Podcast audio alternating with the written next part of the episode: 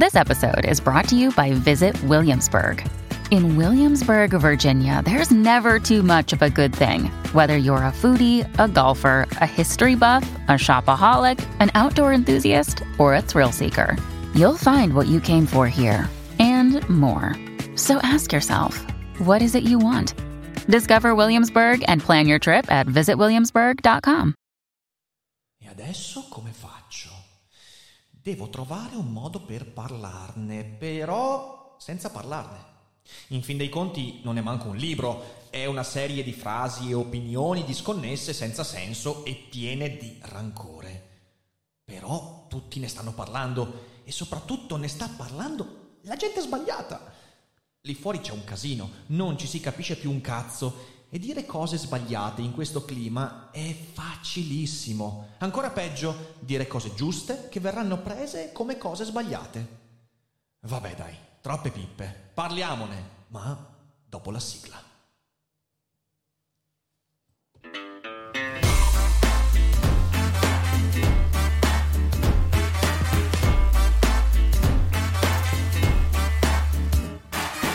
Sei su Daily Cogito, il podcast di Rick DuFer. E chi non lo ascolta è cibo per gli zombie. Oggi vorrei usare un libro senza citare il titolo, senza citare l'autore, e chiedo a tutti quelli che commenteranno in live nella chat oppure sotto ai podcast oppure sotto al video di YouTube di non fargli pubblicità. Non citate il titolo, non citate il nome dell'autore di questo libro. Perché se sapete di che libro si tratta, mi spiace per voi, mi spiace che avete perso tempo ad ascoltare, a vedere, a leggerlo, oppure magari, mi dispiace, non citatelo, e se non ne avete idea di che libro si tratti, meglio per voi. Non cercate, perché in realtà oggi non parliamo del libro in sé per sé, libro è fra mille virgolette. Oggi usiamo ciò che c'è intorno a questo libro per fare un ragionamento un po' più ampio, per ragionare su qualcosa di concreto, non quelle cazzate scritte in quelle pagine deliranti, che poi andremo anche un po' a vedere, insomma. Però questo è un test di maturità per la community. Io il titolo e l'autore di questo libro non l'ho messo nel titolo del video, nei tag, nei metatag, non troverete nessuna informazione a riguardo se non le citazioni che vi proporrò per farvi capire che carta da culo è questa cosa che è emersa. Perciò mi raccomando, facciamo i maturi in questa community, a differenza di tante community. Fermiamoci all'argomento di cui discuteremo quest'oggi ed evitiamo di fare qualsiasi pubblicità a questo libro, perché in realtà io fino a ieri non volevo parlare di questo libro. Quando è uscito avevo annunciato che forse ne avrei parlato, poi l'ho letto e mi sono detto no, assolutamente no, ma poi ho visto quello che è successo intorno a questo libro e sono preoccupato e oggi voglio dirvi che cosa mi preoccupa. Il libro? No, quello che c'è intorno. Di solito a me non piace parlare di libri che detesto o peggio, libri che ritengo inutili, dannosi, completamente privi di qualsiasi valore. Infatti preferisco spesso parlare di libri che amo. Per combattere il tutto merda bisogna parlare delle cose che amiamo. E allora ne approfitto per dirvi che se volete ripulirvi la coscienza e la testa dopo questo podcast, soprattutto nel caso abbiate incontrato delle cose inerenti a questo libro che non nominiamo, c'è Storytel. Storytel è una piattaforma meravigliosa con più di 100.000 titoli fra audiolibri e podcast originali, fra cui anche i miei podcast originali, A Mente Libera e Cose Serie. E ci sono tantissimi libri fantastici. Per esempio, in questo periodo io sto ascoltando La scimmia nuda di Desmond Morris, che è fantastico, ed ascoltarlo su Storytel è veramente bellissimo. Lo ascolto durante le pulizie di casa, mentre passeggio, in automobile, ed è veramente un ottimo modo per fruire di informazioni letterarie mentre non potresti leggere un libro. Sotto in descrizione c'è il link per fruire per 30 giorni gratuitamente di Storytel, quindi dateci un'occhiata. Storytel è partner di Daily Cogito e noi siamo felici di portare tante persone a scoprire la loro piattaforma. Ma adesso veniamo a noi. Perché parlare di un libro senza parlarne, senza citarlo? In primo luogo perché io non voglio fare pubblicità a questo libro, in secondo luogo perché non voglio inseguire il trend malato che questo libro sta sviluppando. È un po' come Voldemort, colui che non deve essere nominato. Qui è il libro che non dovrebbe essere nominato. E ci sono tanti motivi per parlarne senza parlarne. In primo luogo perché il mondo è pieno di trappole e serve un metodo per riconoscerle. E questo libro è una trappola, una trappolona incredibile. E credo serva un ragionamento per mostrare come siamo caduti tutti quanti in questa trappola. In secondo luogo perché è bello usare questo libro per parlare di altro, qualcosa che ha a che fare con noi, con tutti quanti noi, con il dibattito, con il modo di relazionarci e con l'impossibilità di discutere intorno a certi temi. Il motivo di questa impossibilità è insito nel modo con cui si è comunicato intorno a questo libro. Inoltre ne parlo senza parlarne perché in tanti siamo e siete già caduti nel trappolone e bisogna ragionarci un po', perché bisogna affilare le armi, letteralmente le armi intellettuali, per la prossima volta in cui ci troveremo di fronte a un trappolone e sarà meglio non caderci. Quindi io salto a pie pari tutti quelli che vengono a dirmi ma Rick, sei ipocrita, dici che non ne parli, ma poi non ne parli, poi ne parli, non ne parli, lo citi, no. No, nessuna ipocrisia. Le mie motivazioni sono cristalline. Poi, se gli argomenti che esporrò durante questo podcast non vi convinceranno, allora parliamone, ma non venitemi a dire ipocrita, perché in realtà io non ho nessuna informazione collegata a questo libro in qualsivoglia luogo di questa puntata. Quindi non sto sfruttando un trend e chi incontrerà questa puntata non sarà perché cerca informazioni su questo libro, ma perché è interessato all'argomento di cui sto parlando. Il libro è una cagata pazzesca. Cioè veramente è una roba che stai lì e dici ma neanche qualcuno che ha dei problemi enormi e che deve scrivere un tema delle elementari utilizzando dei sassi e del sangue potrebbe tirare fuori una roba del genere. Vi faccio sentire alcune frasi perché siamo a livelli veramente di follia.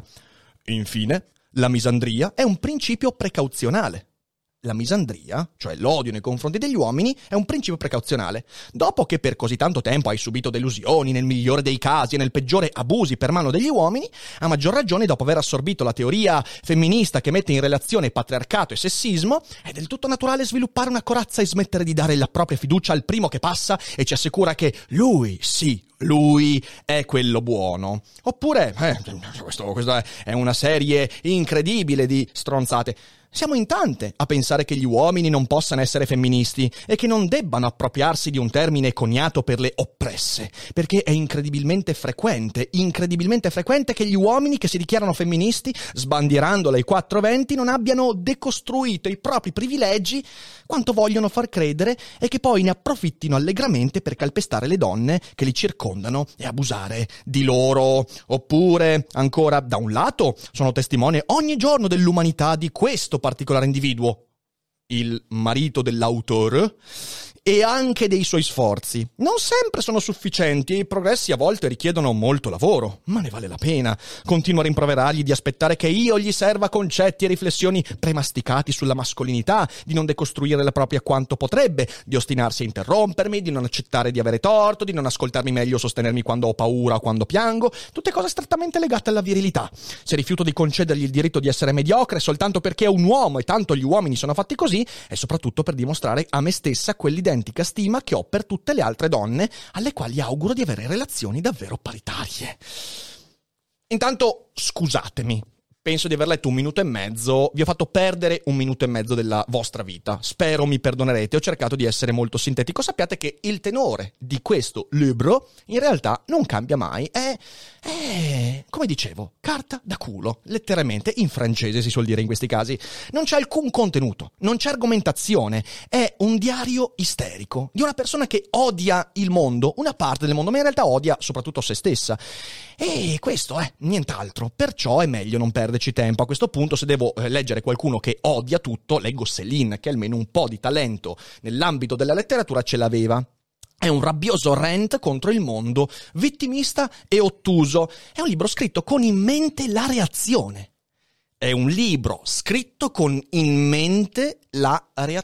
O pubblicato con in mente la reazione. E qui arriva la cattiva notizia. È un trionfo. Se non volete perdere tempo allo stesso modo, è molto meglio speso il tempo sul catalogo Ikea del 2005. Peraltro, se andate sul sito Ikea sappiate che sono disponibili tutti i cataloghi dagli anni 90 fino ad oggi, quindi lì vi fate delle letture spettacolari sul design, molto molto più utile. Però, detto questo, e quindi per la prima volta nella mia vita vi consiglio di non leggere un libro. Pensate a che livello siamo arrivati, mi dispiace anche di questo, però detto questo, sconsigliandovi di leggere questo libro, arriviamo al punto. Abbiamo un problema. All'uscita di questo libro, un'uscita roboante, un sacco di marketing, ripeto, anch'io quando ho visto il marketing intorno a questo libro ho detto, vabbè, questo lo leggo. Poi l'ho letto e ho capito che non volevo parlarne, infatti non ne sto parlando. All'uscita di questo libro potevano verificarsi molti scenari. Cercherò di ordinarli, questi scenari, dal più desiderabile al meno desiderabile, da quello che avrei voluto che accadesse al più catastrofico, che in realtà è quello che è avvenuto. Primo scenario. Nessuno se lo caga. Oh, questo libro esce. Ha l'obiettivo di far reagire un target preciso di persone. Nessuno se lo caga. Tutti quanti lo lasciano perdere. Vende pochissimo. A posto. Fatta. Missione compiuta, umanità. Hai dimostrato la tua maturità intellettuale. Questo era molto difficile che accadesse, perché noi siamo ancora le scimmie che si arrampicano sugli alberi nella foresta, e quindi al richiamo di un marketing pazzesco e virulento e che chiama l'iperreazione, noi iperreagiamo. Quindi scartiamo subito, lo sappiamo, non è andata così. Però era anche il più idilliaco, dici, adesso arriva il secondo scenario più desiderabile, magari ci avviciniamo. Beh, il secondo scenario era il seguente. Ne parlano le persone che davvero dovrebbero offendersi, ovvero le femministe, e invece non viene cagato dai veri target di questo libro, gli uomini, perché questo libro è un insulto nei confronti di coloro che con cum grano salis portano avanti le istanze femministe, che ci sono. Il femminismo è un pensiero di apertura, di uguaglianza, è un pensiero che uno può discutere, può essere in disaccordo, ma è un pensiero con argomenti che va affrontato. Le persone che usano il femminismo con argomenti dovevano incazzarsi per questa cosa, perché è un insulto, perché in effetti è come se adesso l'ultimo degli imbecilli incazzosi, rancorosi, scrivesse un libro di filosofia e questo libro di filosofia diventasse il libro dei filosofi di questo secolo. Oh, mi incazzerei come una bestia, ovviamente. E dall'altra parte, accanto a questa incazzatura di chi veramente dovrebbe sentirsi offeso da questo libro, accanto a questo gli uomini, che erano il target di questo libro e che non avrebbero dovuto reagire in alcun modo, perché in fin dei conti, sti cazzi. Purtroppo non è avvenuto neanche questo. Anche questo secondo scenario, meno desiderabile del primo, ma comunque accettabile, non si è verificato. Allora arriva il terzo scenario e dice, vabbè dai, adesso arriviamo a quello che effettivamente sarà stato quello, dai, cioè... Uno scenario in cui ne parlano coloro che dovrebbero sentirsi offese da questa sequela di stronzate, le femministe, le donne, e purtroppo, visto che non riusciamo a tenerci il pisellino dentro i pantaloni e quindi dobbiamo per forza mostrare quanto ce l'abbiamo lungo, ne parlano anche gli uomini, perché dai, insomma, va bene così, dai, ne parliamo e diciamo quanto ci ha offeso questo libro, dannazione, maledizione, non è bene così, no. Ne parlano sia le donne che gli uomini, quindi. E dici, vabbè, il contro è che questo libro quindi ha tanta pubblicità. Però tutti si discostano. Dai, su, avanti.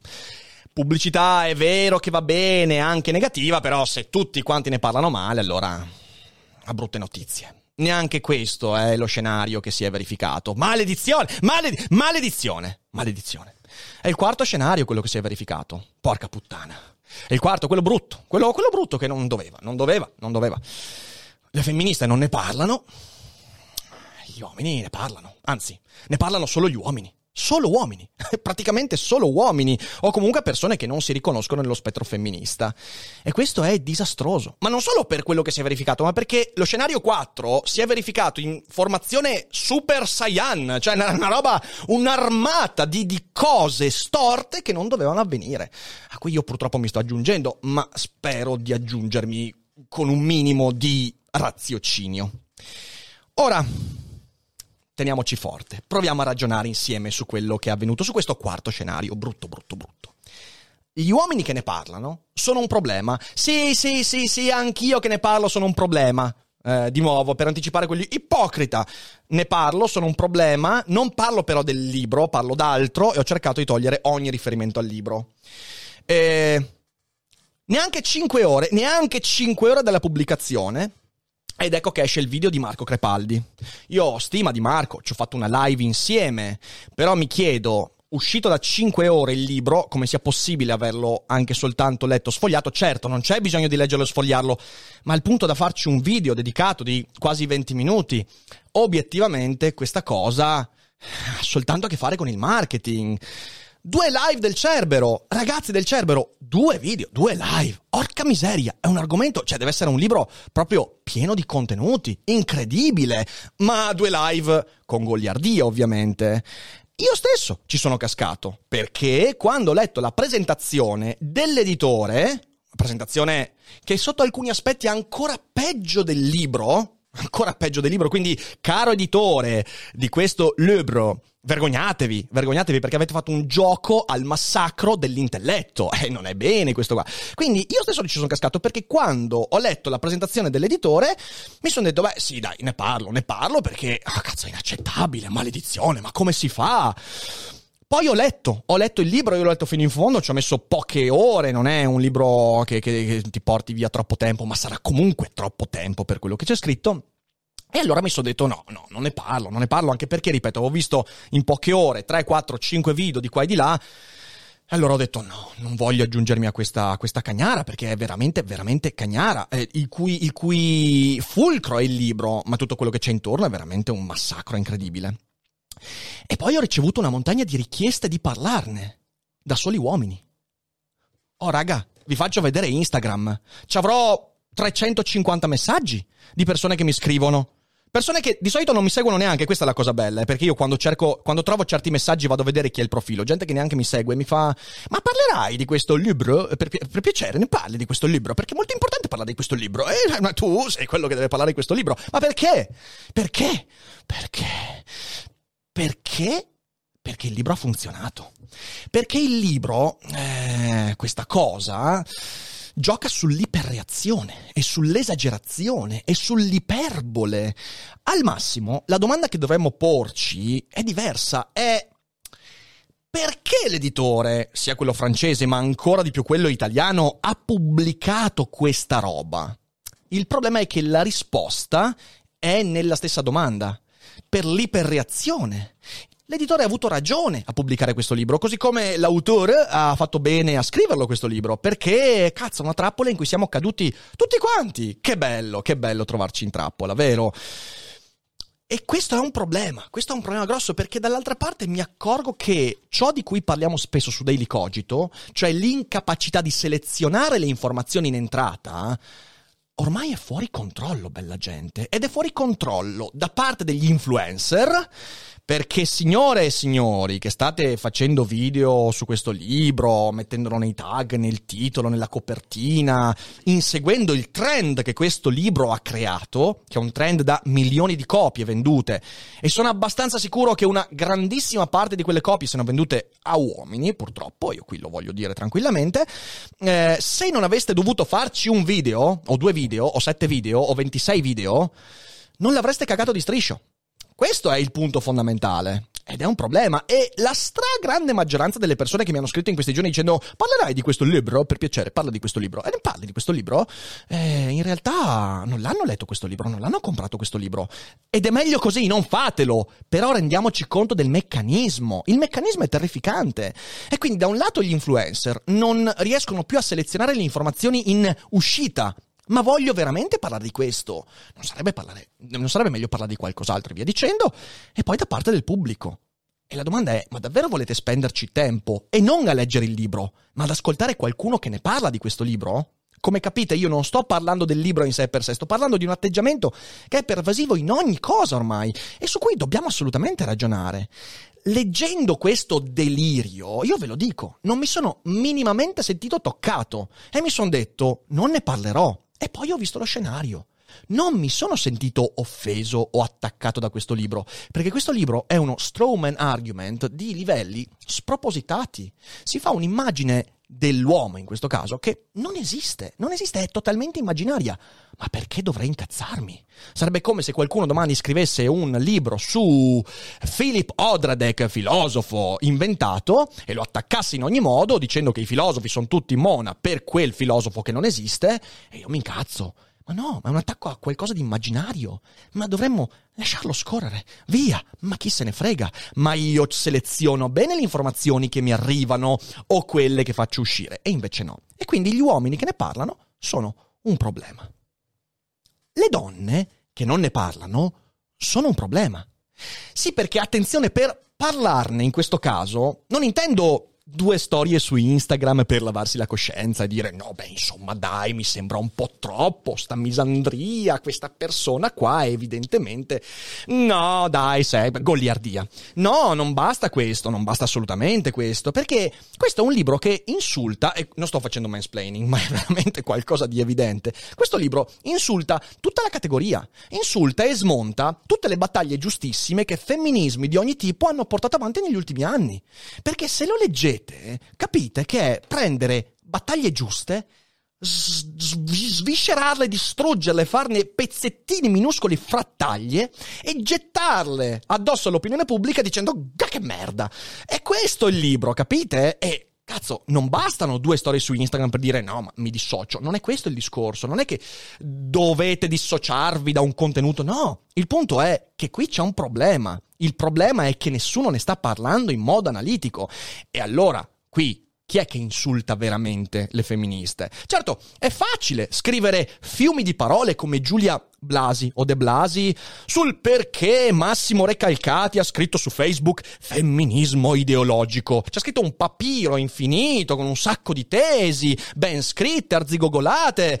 È facile perché con quel contenuto non ti alieni il tuo pubblico, ma prendere le distanze da un libro che milioni di persone attualmente attribuiscono erroneamente alla corrente femminista, quello è più rischioso, vero? E quindi scegliamoci anche dal lato dei femminismi, quelli degli influencer, le battaglie che non ci fanno perdere pubblico. E a un libro così in realtà è meglio lasciar perdere, perché se magari dico che non va bene questo libro e lo dico con 2 argomenti e 4 ragionamenti analitici, magari la parte di pubblico più tossica della mia community, ogni community ha della tossicità, quindi tranquilli, non è un'accusa, la parte più tossica della community magari dice no, però non puoi, questo libro è veramente scritto bene e a me non piace più.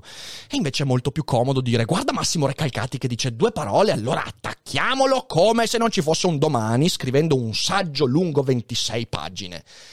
Sì, è molto facile. C'è un problema, quindi, c'è un problema. Il problema è che siamo ostaggio degli urlatori. È quella che abbiamo spesso denominato la trappola del trend. Il fatto di produrre contenuti o fruire di contenuti non perché voglio produrlo o voglio fruirne, ma perché tutti ne parlano o tutti ne fruiscono. Ed è una cagata incredibile, ragazzi. Ci stiamo tagliando gli amennicoli da soli. Il libro è la voce di una minoranza, molto minoranza, rumorosa, molto rumorosa, del mondo femminista. E lo ribadisco questo. Esistono le e i femministi che sono, diciamo così, concordi con questa rabbia, però sono una minoranza, molto minoranza, rumorosa, molto rumorosa. E gli influencer non vogliono epurare questa minoranza, perché il rumore, signore e signori, fa engagement. E se noi epurassimo dalle nostre community tutti i rumorosi, facinorosi urlatori che di fronte a una roba del genere dicono hai visto che avevo ragione, hai visto? Diminuiamo il nostro engagement, ed è il motivo per cui tutti in silenzio dalla parte di là e tutti a parlare dalla parte di qua. Ed è un problema molto grosso. È la stessa cosa che io ho detto nell'intervista che ho fatto sul canale di Crepaldi, quando abbiamo discusso io e Marco Crepaldi. C'è in ogni community una minoranza rumorosa di persone tossiche. Quello che diceva sul canale di Crepaldi è che c'è una minoranza rumorosa, infatti io ho smesso di seguire la sua pagina Facebook, di persone palesemente misogini che si erano legati al suo canale per motivi sbagliati, che però aumentano enormemente l'engagement. Perché? Perché sono nutriti da quel tipo di atteggiamento. E c'è un problema, che non solo non viene epurata quella parte di tossicità dentro ogni community, sia essa la community degli MRA, sia essa la community dei filosofi, la community dei femministi e via dicendo. Non solo non viene epurata, ma viene quella parte rumorosa e tossica continuamente nutrita da contenuti come questo libro. Capite? C'è il nutrimento di quella parte tossica. Quella parte tossica spesso porta fuori strada l'influencer, perché capita che l'influencer voglia parlare di qualcosa che però ha capito che a quella minoranza rumorosa non va tanto, non seguirebbe, e quindi si dice vabbè, ma quella roba magari me la faccio un'altra volta, adesso parliamo di questa cosa qua, perché la minoranza rumorosa, che non sembra minoranza perché è molto rumorosa, altrimenti mi volterebbe le spalle. Ed è un paradosso incredibile, e questo reitera un meccanismo malato, e se non c'è il coraggio dell'influencer di epurare con contenuti ad hoc quella parte di community, non risolviamo nulla e finiamo per non riuscire a discutere di niente. E finché gli influencer, lo ribadisco, non avranno il coraggio di filtrare quella parte di pubblico che fa solo baccano, non si riuscirà più a parlare di alcunché, di nessun argomento. Con questo libro, io lo dico, tutti voi, quelli che hanno parlato e quelli che non ne hanno parlato, però facendo più rumore ancora con il loro silenzio, ci abbiamo fatto la figura del mona. Siamo tutti mona di fronte a questo libro. E non è bello, perché denota un'immaturità scandalosa della community degli influencer che vogliono parlare di argomenti legati a temi sociali, legati a sofferenze, legati a psicologia, a filosofia. Abbiamo fatto tutti la figura del mona e dobbiamo fare i conti con questa cosa e magari essere più pronti per la prossima volta. Ora, per arrivare a una pars construens di questa puntata un po' particolare, la domanda che dobbiamo farci è: come invertire questa tendenza? Come cercare di essere più pronti per la prossima volta? Perché secondo me arriveranno altri libri di questo tipo. E questo libro ci ha dimostrato che non ci siamo fatti del bene. La spaccatura che c'è fra chi la pensa in un modo e quello che la pensa nell'altro è ancora più divaricata, sempre di più. E io sono qua, mi piacerebbe mettere in moto, o perlomeno contribuire a mettere in moto un meccanismo che riavvicina un po' queste parti, perché mi piacerebbe poter discutere con persone che non la pensano come me su certi temi in modo amabile. Su Daily Cogito ci abbiamo anche già provato, riuscendoci. Raga, si può fare. E allora ci sono dei modi per invertire queste tendenze, però è un modo molto faticoso. E allora c'è un modo degli influencer. Primo su tutti, smettere di iperreagire. Basta. L'iperreazione sta disintegrando tutto. Io lo so che, lo ribadisco, l'iperreazione fa tanto engagement, fa tante visualizzazioni. Oddio, guarda quanti commenti. Sì, sono tutti commenti di merda, perché se io chiedo al pubblico di iperreagire, iperreagendo io mi trovo la cloaca sotto ai miei video, sotto a Facebook, dappertutto. Però se non sono io a smettere di iperreagire di fronte ad ogni cosa che neanche mi offende, ma mi sembra valevole di engagement, di rimettere in moto quella parte rumorosa della mia community, se non lo faccio io in prima persona, che cazzo lo fa il mio pubblico? Sarà il mio pubblico ad autoregolarsi? No, perché io influencer sono in parte anche un esempio, ne abbiamo parlato qualche settimana fa di questo fatto qua, quanto è fondamentale. Seconda cosa, anche questa ribadita tante volte, ma credo sia importante, repetita iuvant oltre ogni immaginazione in questo caso: parlare di quello che mi interessa, di quello su cui sono competente, di quello su cui posso dire cose che altri non direbbero, e non di ciò che mi conviene dire per engagement. Ora, voglio dire una cosa: a nessuno che abbia veramente letto questo libro può interessare produrne un video. E infatti il mio video non è sul libro. Non me ne frega un cazzo di parlare di questo libro. Non c'è nulla di cui parlare. Al massimo potrebbe parlarne con una persona, un professionista che riesce a gestire questo tipo di stato emotivo. Ma a me non me ne frega nulla di parlare dei temi di questo libro. Questo libro non ha temi, non ha argomenti, non ce li ha. È un tema delle medie scritto da una persona con degli evidenti problemi, o forse molto furba che conosceva l'iperreazione. Anche questa è una possibilità. E allora un applauso a lei. A nessuno che abbia letto il libro può interessare fare un video. E quindi la conseguenza è che bisogna ripulirsi da quella parte di pubblico che crea il meccanismo espresso sopra. È fondamentale, e tutti quanti noi influencer dobbiamo farlo, in primo luogo perché ci togliamo di dosso una parte di pubblico che ci devierebbe dal percorso che vogliamo seguire, in secondo luogo perché quella parte di pubblico ne trascina con sé in mezzo a quella parte di pubblico magari più giovane, più vulnerabile, che avrebbe ancora la possibilità di entrare in un dibattito, di riuscire a capire il valore del dibattito, della discussione e via dicendo, e che invece viene trascinata nell'iperreattività che ormai sta invadendo ogni nostro orizzonte. Capite quant'è importante questo? È letteralmente la cosa da fare su internet nei prossimi 2-3 anni. E se non iniziamo a farlo noi influencer, chi altri? Aggiungo, io di questo video, anche se è il proverbiale video che non volevo fare, credo che i contenuti siano di valore. E alla fine di questo video sarò orgoglioso di quello che abbiamo fatto, di quello che ho espresso. E la domanda che vorrei fare è che io mi rivolgo a chi ne ha parlato di questo libro, Delli, ne ha parlato Crepaldi, ragazzi del Cerbero. Ma siete... è un contenuto di cui andate orgogliosi quello. E lo ribadisco, non è un'offesa, non è che stia attaccando. Ma pensandoci bene, è veramente il contenuto che avreste voluto fare, Io seguo una regola. Quando produco un video, un podcast, mi chiedo: ma se questo fosse l'ultimo podcast che produrrò nella mia vita, ne varrà la pena? Sarà questo il mio ultimo podcast? Sarà questo l'ultimo video che si vedrà sul mio canale YouTube? Oppure è meglio lasciare un testamento e dire: una volta che sono morto, cancellate tutto? Ecco, questa è una buona guida. E quindi inizio io a epurare quella parte di community, quella parte di pubblico. Ve lo dico, caro pubblico, ascoltami, drizza bene le orecchie. Io non le voglio persone che mi ascoltano solo quando parlo di roba che fa incazzare. A me capita di parlare anche questo podcast, fare incazzare un po' di gente indubbiamente. Spero che prevalgano gli argomenti e gli strumenti sull'incazzatura e l'emotività. Questa è la mia speranza. Mi capita di fare podcast in cui faccio incazzare la gente. Ne ho parlato quando ho parlato di Marx, quando parlo di economia, quando faccio con Boldrini e via dicendo. Però se siete quella parte di pubblico che segue solo quella roba lì, per favore... andatevene, non è il canale giusto per voi, non voglio che sia così, anche perché non vi ascolterò quando voi mi chiederete di fare di nuovo quella cosa là. Quindi se mi seguite solo per quello, sappiate che non siete mio pubblico. Se invece siete delle persone che vogliono scoprire anche cose nuove, allora lì possiamo parlarne. E quindi arriviamo al punto del pubblico, come invertire la tendenza. Beh, sul pubblico le cose da fare sono semplici e sono tutte individuali. Sei tu che mi ascolti ad avere la responsabilità di questo. Prima di vedere, leggere, ascoltare, guardare qualsiasi cosa, prova a chiederti: ma il tempo che dedico a questa roba qua è ben speso?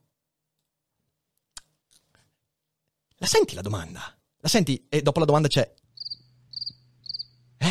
è tempo ben speso? È una domanda importante che non ci facciamo più, perché in realtà non è più il tempo ben speso quello che ci trascina, ma è...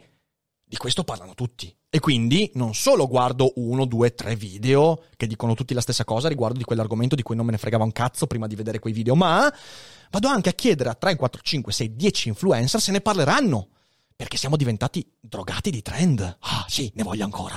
Ah, non ci ho capito un cazzo.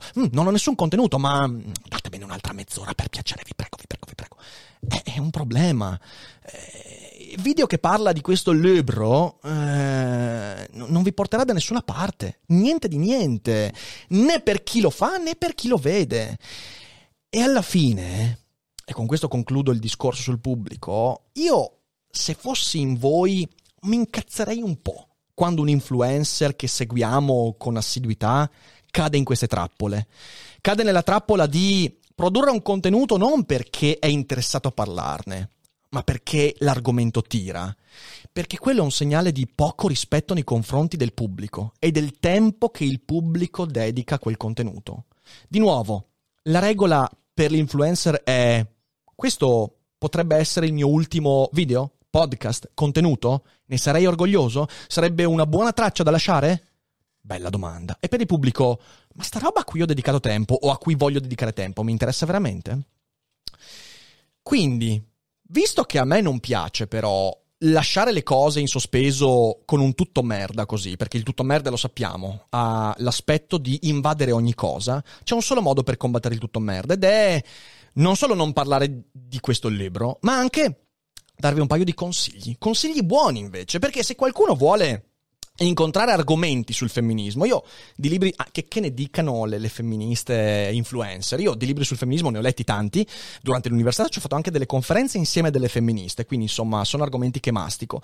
Negli ultimi tempi ho letto alcuni libri, vi parlo degli ultimi anni, ho letto alcuni libri molto belli, allora vi do tre consigli proprio interessanti. Attenzione, sono libri veri questi, perché che si sia in disaccordo o in accordo con quello che è espresso nei libri, sono libri con dei contenuti, e i contenuti fanno lavorare il cervello, e quando io trovo un libro con il cervello, anche se sono in disaccordo, posso entrare in un dibattito. Allora sono i tre consigli che vi do. Non leggete questa roba di cui non vi ho neanche dato il titolo, quindi non so mai come potreste sapere di che libro si tratta. Tre consigli veramente utili. Il primo è Le Irriverenti di Maria Corvino Forleo, un libro che racconta le donne irriverenti, quelle che nel corso della storia non si sono piegate a delle regole che erano assolutamente impregnate nella società di volta in volta, e quindi irriverenza, il carattere difficile, le donne difficili. È un bel libro che ha alcune esagerazioni, però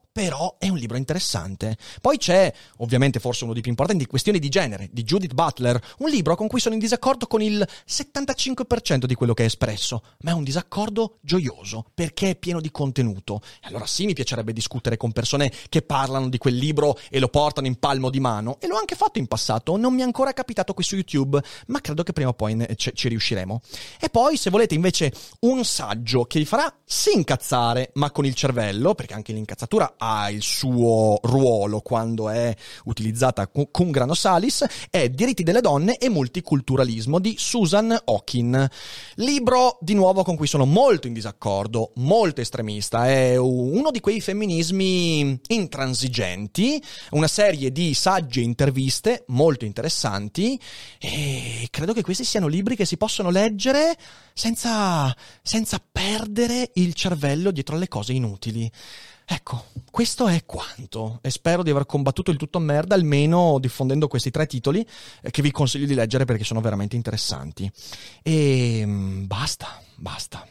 Spero che questo podcast venga preso nel modo giusto. Io ho cercato di essere il più chiaro possibile e di metterci gli argomenti. Di questo libro non c'era veramente nulla da dire, ma come avete visto, di ciò che c'è intorno c'era un sacco da dire, e quindi spero di essere stato utile. Detto questo, io vi ringrazio per essere stati fin qui, e spero di avervi fatto incazzare, ma nel modo giusto. E ovviamente mi rivolgo agli amici del Cerbero, a Marco Crepaldi. Spero che non prenderete queste cose come attacchi personali. Non mi sono piaciuti gli atteggiamenti mostrati, secondo me sono dannosi, è la mia opinione. Se poi volete parlarne e volete discuterne, io sono aperto al dibattito, ovviamente sempre usando argomenti e idee proficue. Grazie a tutti, e non dimenticate che non è tutto noia ciò che pensa.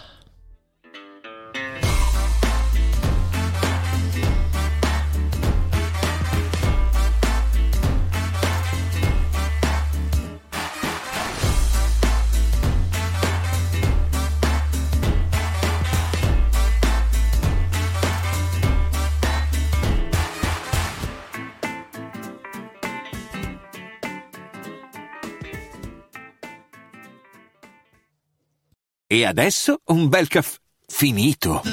Perché rischiare di rimanere senza caffè quando puoi abbonarti a Caffè Borbone? Prezzi vantaggiosi, costi di spedizione inclusi, tante possibilità di personalizzazione, e l'abbonamento lo sospendi quando vuoi. Decidi tu la frequenza, la qualità, scegli tra le cialde e capsule compatibili e crea il tuo mix di gusti e miscele.